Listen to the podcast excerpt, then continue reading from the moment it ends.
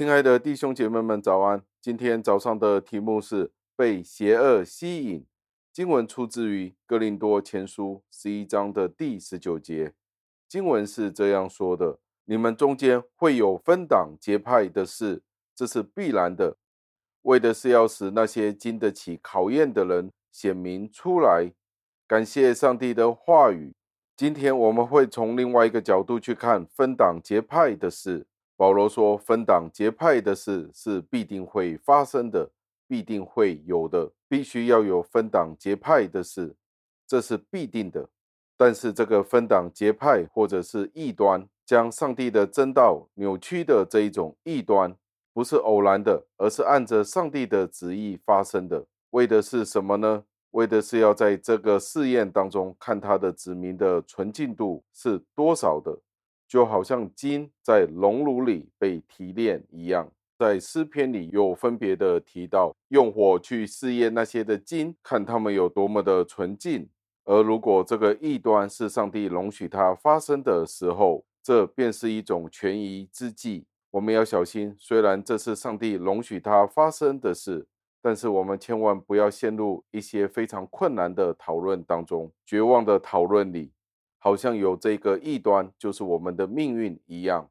许多时候我们会说这是一种异端，有时候我们也常常说这是不符合基督教、不符合基督教的信仰，与传统基督教的教义不同的时候，我们许多时候就会陷入一种非常痛苦的情况，想要问上帝为什么容许这样的情况发生呢？但是我们留心看历史的时候，就知道一定会有这样子的分开，一定会有这些的异端邪说。为什么呢？因为这个世界永远会有反对的声音存在的，没有一个世代没有挑衅的人，就是这些异端或者挑起事端的人。而这些人为什么会出现呢？就是他们被撒旦所困惑或者迷惑，被邪恶所吸引，所以导致他们被魔鬼撒旦的思想所支配着。当教会要合一的时候，魔鬼撒旦就会做出破坏。所以保罗说，这不是因为命运，而是因为有这样的必要，所以有这些的异端邪说。但是我们也要知道，上帝使用他的智慧，使得撒旦的这些异端邪说虽然得以保存，但是却使得信徒更加的得救。为什么可以这样子的说呢？因为异端邪说是可以将正确的真理宣扬出来，但是我们却不可以将异端邪说所带来的好处归咎于总结为，因为邪恶里也有好处，所以我们就应该归功劳给撒旦，因为撒旦的异端邪说使得福音可以广传，我们不可以这样子的去思想的。相反的，我们要将这样的好处，有异端邪说的情势。将荣耀归给上帝，因为上帝使用这些不对的道理，可以更加彰显上帝那无限量的仁慈，他那无限量的慈爱，将那些是毁灭性的事变成好的事，能被撒旦驱使，以至于他们的行为、他们的意志在撒旦之下做了一些异端邪术，或者成立异教的时候，这些人也要负上责任。因为他们自己的邪恶是无可推诿的，简单的说，他们也必要受到审判。最后，让我们默想，因为人类的堕落，异端无论在我们的教会、在家庭里，都会发生的。我们不需要感到惊讶，反而我们应该要以慈爱与坚定的态度去对待这些背教、叛教、背离圣经、背离真理的人。我们反而应该受到激励。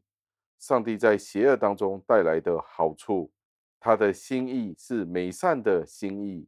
虽然知道这个情况，教会有异端、有分裂的时候，是会令人伤心的时候，但是这个情况要使我们更加忠于上帝的话语。今天的问题就是，当今天我们见到这些异端的时候，我们要怎么样的表现？要如何的对他们说？他们在教义上的错误，要如何使他们归正呢？因为人的得救是本乎耶稣基督，但是许多假的异端邪术，甚至连大的宗教，其实都不明白这一点。他们做了许多的社会的公益，我们应该怎么样的去看这件事呢？我们应该用怎么样的态度去纠正他们，将他们带领出来呢？盼望今天我们可以学习到的就是，有时候基督教的信仰从表面上看来是非常难以明白的。很多人会说，为什么我们都要回教会？为什么要做一些的事？其实，因为基督教的教义就是源于基督。所以今天我们到底知不知道，我们得救就是本乎恩，因着信，不是出乎于我们自己这么一个简单的道理。但是许多的宗教宗派会将人的得救归功于我们自己的功德功绩，我们手所做的功劳。如果是如此，基督就不需要死在十字架上了。盼望今天我们可以继续明白，更加有信心，是因为我们不是因为自己的能力，不是因为我们自己的功劳，不是因为我们能够做什么，我们做了怎么样的好事。但是我们要知道，今天我们归入于基督的时候，如果我们仍然是我们自己的行事为人，用我们旧有的模式去做事的时候，我们就要求上帝帮助我们。今天我们的时间到了，明天再见。